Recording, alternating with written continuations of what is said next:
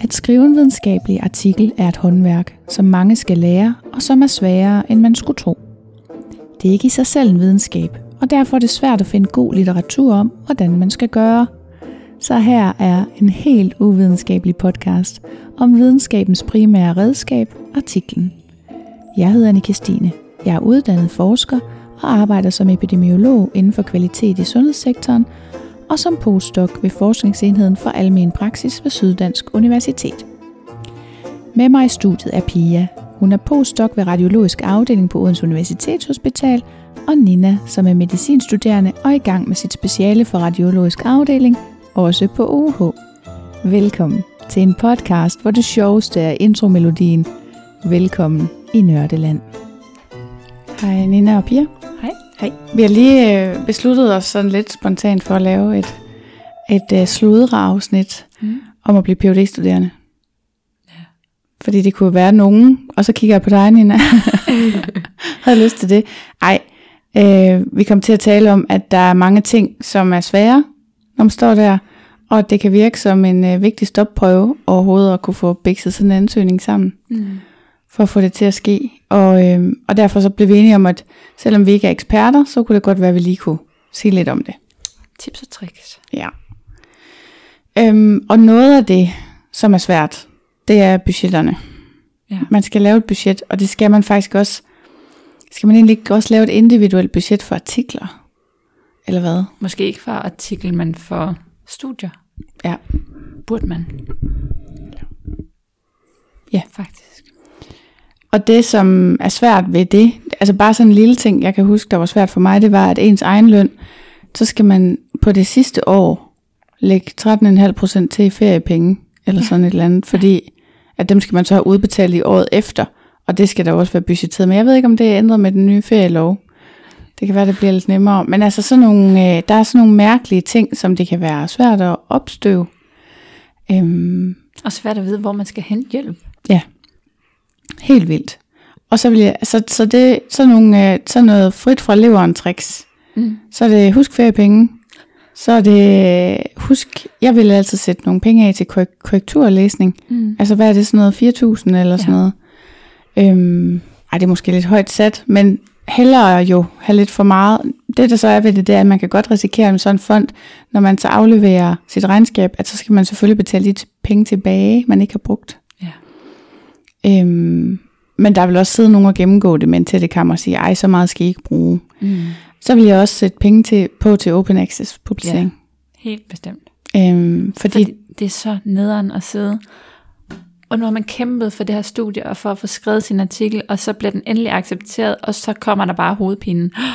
Hvor, Ja. hvor, hvem skal Ja. betale, og hvorfor? Og, Og det det skal det noget- være open access, eller skal det ikke være open access? Og, Ja. ja. Ja. og det er sådan noget 20.000 kroner, det er ret mange penge. Det er ret mange penge faktisk. Så man kan ikke bare lige selv, øh, det kan jeg huske, jeg tænkte i starten, kan jeg ikke bare lige selv betale. Nej. Nej, det kan man så ikke. Altså 20.000 kroner for at, For publiceret sin artikel. så alle kan tilgå den. Ja.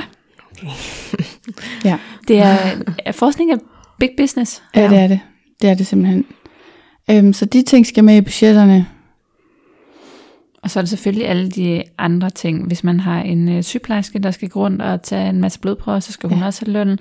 Alle running costs, blodprøve, glas, øh, laboratorieundersøgelser osv. Ja. Og der må man ligesom tage fat i dem, som laver de her undersøgelser og sige, vi skal have så og så mange prøver. Hvad, hvad Mm. koster det cirka? Det er, det er rigtig bøvlet. Ja. Så kan man også have poster til øh, konferencer. Hvis Ja. man tænker, nu har der været corona, så har der været rimelig meget nedlukning af alverdens store konferencer, men hvis man tænker, det her, det kan simpelthen bære, at jeg skal ud i verden og fortælle om min forskning, så er der både øh, altså indgang til selve konferencen, Mm. der er også nogen, der har sådan en øh, submission fee, hvis det er sådan noget late break Ja. abstract eller sådan noget, så skal man lige betale et eller andet lille beløb for at overhovedet at indsende sit mm. abstract. Fly, hotel, kost, Ja. alle de her ting. Ja. Hvad tænker du, Nina? Jeg så bare til mig Ja. og bliver uhyggeligt skræmt af, hvor mange penge, der er involveret i sådan noget. ja. Ja, det er oppe ad bakke, men det er også, og desværre er jo også at selv komme i tanker om alle de her poster. Mm. Øhm, og så i øvrigt at regne det ud. Altså jeg kan også huske, at jeg var en gang med i sådan et studie, hvor øh, så viser det sig, det var et øh, GCP, altså Good Clinical Practice monitoreret studie, fordi det var med noget med medicin. Mm. Øh, og så fordi det var GCP-monitoreret, så skulle, det, så skulle kvinder, der skulle tage den her medicin, der skulle vi være helt sikre på, at de ikke var gravide. For at være sikker på, at en kvinde ikke er gravid, så skal hun tage en graviditetstest, hvis det er mindre end to år siden, at hun har haft sin seneste menstruation. Jamen hurra, ikke? Så skulle vi til at sende øh, graviditetstest ud til de der kvinder, og så er det også sådan lidt, jeg kan huske, vi havde sådan lidt, hvordan så, altså, skal vi have dem til at komme ind for at tisse på den der? Jamen, så måtte vi godt sende det ud til dem. Hvad så? Skal vi så bruge et billede af, at den er negativ, eller er det okay, de siger det, ikke? Og det skulle være en graviditetstest, der var indkøbt på sygehusapoteket. Ja. Så det var bare, altså, og, og, og så, de var så ikke særlig dyre. Jeg tror, de kostede 10-20 kroner stykket, og så det kom vi over. Men, men det kunne lige så godt have været noget, der var meget dyrere, ikke? Mm. Så sådan nogle ting, der skal man altså lige, man skal tænke sig rigtig godt om i forhold til den praktiske udførelse af sådan en studie. Hvad skal der til? Også øhm, har, har vi brug for nogle licenser Ja. øh, til forskellige software og sådan noget, ikke? Mm. Ja. Eller som i, i dit studie, Nina, nu har vi så nogle gode kontakter, så vi kan låne et ultralydsapparat, men ellers mm. i princippet skal vi jo også, det skulle vi i princippet også have søgt penge til, at vi skulle Mm. have lån, betalt for at låne et ultralydsapparat. Ja. Der er jo en budgetafdeling på sådan et sygehus, eller Ja. hvad, jeg ved ikke, hvad de hedder for tiden, regnskabsafdeling. Øhm, men jeg ved faktisk ikke, hvor meget man sådan kan låne deres medarbejdere til at hjælpe med sådan noget her. Jeg synes, det var rigtig svært at få hjælp dengang, at jeg På- skulle være phd studerende På OH er der jo det, der hedder forskerservice. Ja. Og dem synes jeg er rigtig søde til at hjælpe, hvis man ringer og siger, jeg skal lave budgettet til det her projekt. Mm. Kan I hjælpe mig? Okay. Så de har både sådan en, øh, en skabelon, så man Ja. ved ligesom, okay, sådan her skal det helt lavpraktisk udfyldes. Ja. Øhm, og så kan man også aftale lidt en telefonmøde, eller et rigtigt møde, hvor man lige okay. Får en halv time til at gennemgå det. ja, fedt. Mm. Fordi det er sådan en ting i sig selv, ikke? Ja. Og man bliver jo ikke god til budgetter af at blive phd studerende Altså, men det er jo, det er jo sådan en, en ting, der bare skal være der. ja. Ikke? Ja. Så har vi... Jo, det kan også være, at man skal søge nogle fonde Mm. for at få penge til sin PhD. ja. Til det store budget, man har lavet. Ja, lige præcis. Altså, så kan det også være, at de skal have et andet budget. En anden ting, en anden post på sådan et budget, øh, det er faktisk øh, opbevaring af midlerne. Ja. Øh, der har i tidligere tider været meget stor forskel på, hvad det kostede øh, at have forskningsmidler stående på en forskningskonto. På, bare på sådan, hvis man kigger internt på UH og SDU, så var der meget stor forskel. Mm. Øhm, men det er også en post, man skal have. Fordi man kan ikke bare have de her penge stående på sin private konto jo. Nej. Øhm, så hvis det er sådan, at det koster et eller andet overhead at have pengene stående, så skal man have det med på. Mm.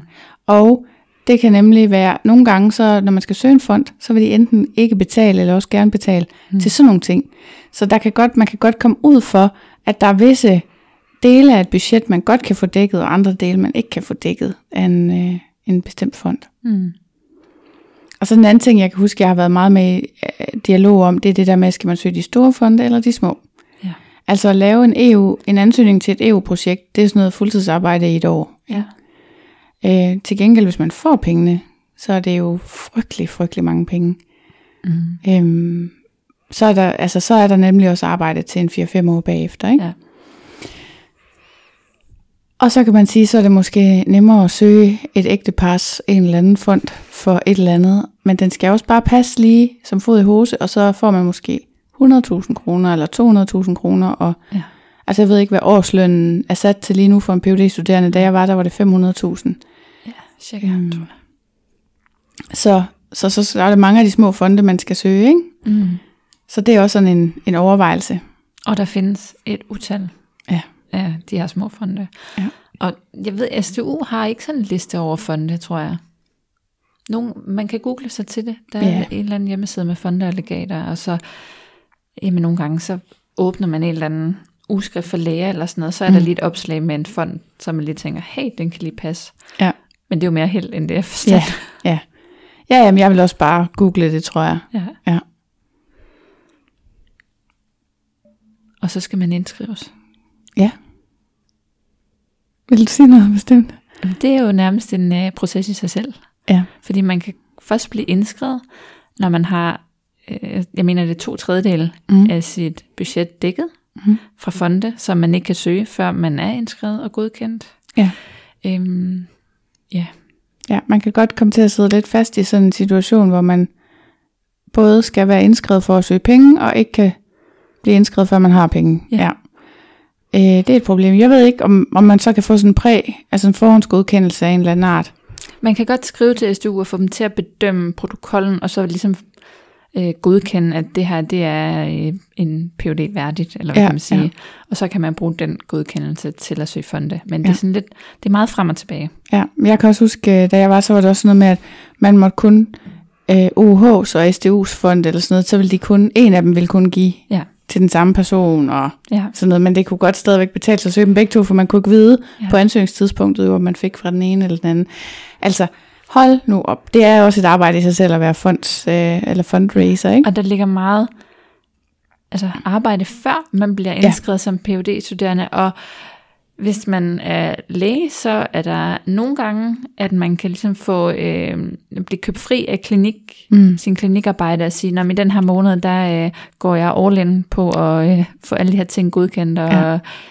øh, skrive protokol og så videre. Men ellers så er det jo sådan noget om aftenen kl. 21 i stedet for at se Netflix. Ja, men det er rigtigt, og jeg kender også nogen, der har siddet øh, og ikke vidst, om det sidste PhD-år kunne blive finansieret, og så er man to tredjedel igennem, og så bruger man vildt meget krudt midt i sin PhD på at søge penge til det sidste år. Det må være så benhårdt, altså. Ja. Så er der også, øh, altså der er jo meget sådan noget administrativt, når man skal i gang, og, og jeg vil også sige, at meget af det kan godt betale sig at have godt på plads. Mm. Altså, hvis du engang har lavet et godt budget, så kan du jo genbruge mange dele af det, ikke? Øhm, og det samme, altså lav, sørg nu bare for at have en rigtig god protokol. Og sådan en overordnet protokol kan også fint indeholde en søgeprotokol for søgning, som vi også har talt om før. Man kan også have en data management plan, hvis man skal mm. Mm-hmm. lave noget dataanalyse og en, en decideret analyseplan. Øhm, altså data management plan, det går meget sådan noget ud på, hvor man vil opbevare sine data henne, og, og hvordan man, hvor længe man vil opbevare dem, og hvad man vil gøre med dem, når man er færdig med sine analyser og sådan Men noget. også hvem der ejer data, Ja, og hvem der kan bruge data. ja, Sådan at jeg ikke lige pludselig kommer til Nina og siger, nu øh, tager jeg lige dine data, og så laver jeg lige en artikel. ja. Ja, så og, også fordi noget af det nye, det er jo også, at man uploader data sammen med sin artikel. Mm. Øh, og så kan der også være noget med, hvad man så kan få publiceret bagefter og alt sådan noget. Så det er en rigtig god idé at have en plan. Jeg er faktisk ikke klar over, hvilke data man uploader, fordi der er også GDPR-problematik. Men, øhm, Jeg har ikke prøvet det. Nej, men, men under alle omstændigheder, så at have en god plan, det kommer altså altid godt tilbage, tænker jeg. Og alle de her ting, individuelle ting, dem kan man komme på kursus i. Ja. Jeg tror, man jeg, er indskrevet. ja. jeg tror ikke, man kan komme på et budgetkursus. Jeg ved Nej. heller ikke, om der findes nogle præ-PhD-kurser. Det har der gjort. Der har været sådan en præ-PhD-kursus. Ja. Men, hvor meget, men, men ja, brug, brug, brug ens netværk. Ja. Hvis man kender nogen, der er PhD-studerende, så Ja. få dem til at sende deres data management plan, så man ligesom kan se, hvad skal det indeholde, og Ja. hvad er vigtigt at have med, og hvis man har nogen, man tænker skal være vejleder, så få dem til at, at hjælpe. Mm. Ja. Ja.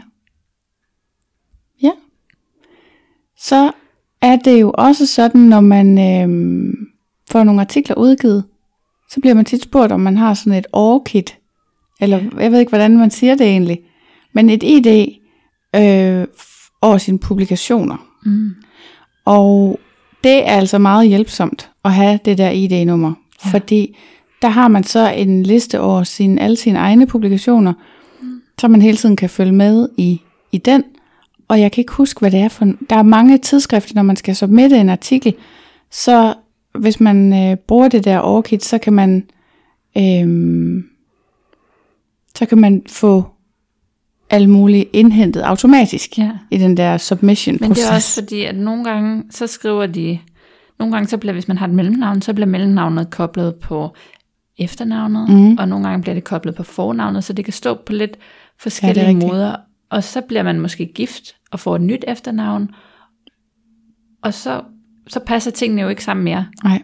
Eller man bliver skilt og tager sit gamle navn tilbage, eller hvad ved jeg, et eller andet, ikke? Eller man er ved numerolog. Eller med numerolog.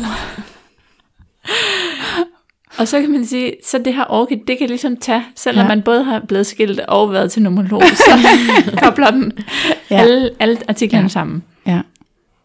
Ja. Jeg kigger på dig, Nina. Ja. Kan du mærke Du skal, det? du skal ikke se så skræmt ud.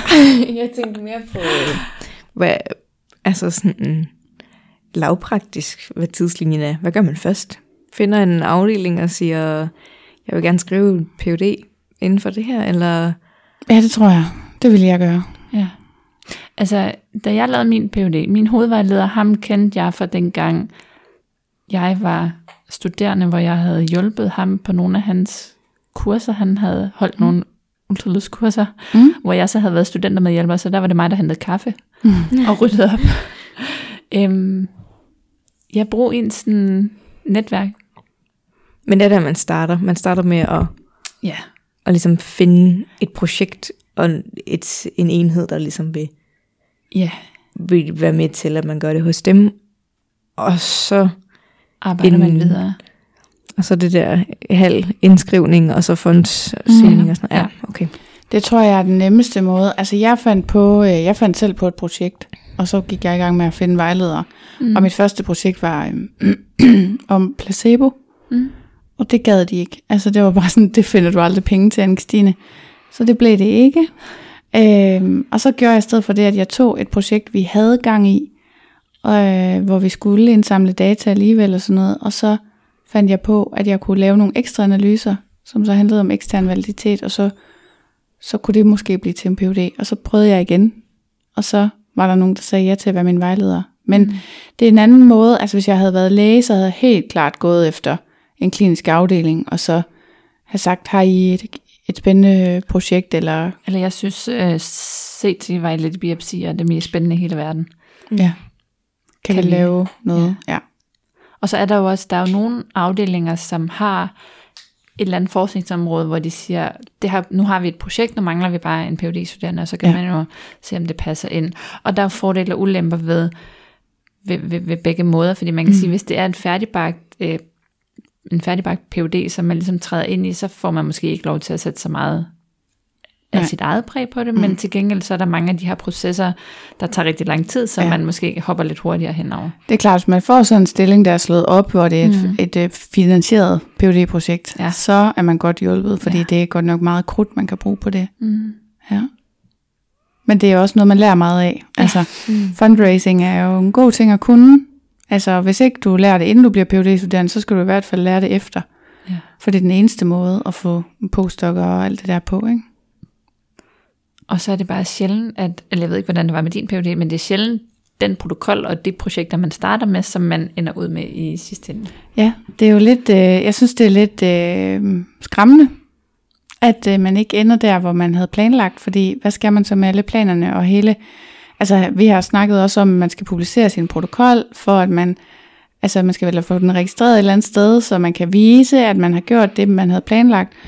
Øhm, det skal man, når det drejer sig om en artikel, men det bliver aldrig sådan rigtig tjekket med PUD'en Nej. om det var det. Men, men nogle gange sker der jo også bare det, at, at livet sker, eller hvad man kan sige. Altså, ja. Jeg endte med for eksempel ikke at få data.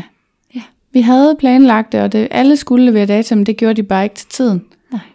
Hvad gør man så? Ja. Så må Og man det på der- jagt efter et nyt datasæt et eller andet Og sted. det er der, hvor man må zoome ud, og så Ja. tænke, en PhD, det er også en forskeruddannelse. Det er ja. ikke kun ens projekt eller ens baby, der ligesom mm. ligger der. Det er en forskeruddannelse. Og ja. selvom at ens projekt ikke lige arter sig, som man tænker, eller man mangler data, så, så lærer man jo stadigvæk. Altså uddannelsen er der jo. Ja da, det er den helt bestemt. Og man kan, det kan være, at den bliver, det projektet bliver endnu bedre, end, man havde, end det, man havde planlagt. Ja. Ja. Ja, er der mere, vi skal forbi? Nej. Det er også, nu ved du alt om, hvordan man bliver phd studerende Jeg styr på det hele. Jeg er klar. Så er du Ej. klar? Det er svært, og måske øh, skal vi have nogle gæster eller et eller andet på et tidspunkt, der skal Ja. fortælle mere om det. Ja. Men øh, ellers, så er det jo tak for den her sæson, tænker jeg. Nu. Ja. Hvis ikke vi finder på flere afsnit. Spændende. ja. Jeg håber, at øh, det kan bruges til noget Mm. ude i verden. Mm-hmm. Så laver vi gerne noget mere. Nørderi. Ja, tak for nu. Tak. Tak. Jeg håber, du har nydt denne lille bid af artikelskrivningens kage. Hvis du vil bidrage til podcasten, se hvad der sker bag om mikrofonerne, eller deltage i et fællesskab for nørder om artikelskrivningens fine kunst, kan du følge med på Instagram på profilen publipro.dk. Jeg har også en hjemmeside, den hedder også publipro.dk, og ellers kan du finde mig på LinkedIn eller andre sociale medier under anne Christine Dyrvig. Tak for nu. Vi ses i Nørdeland.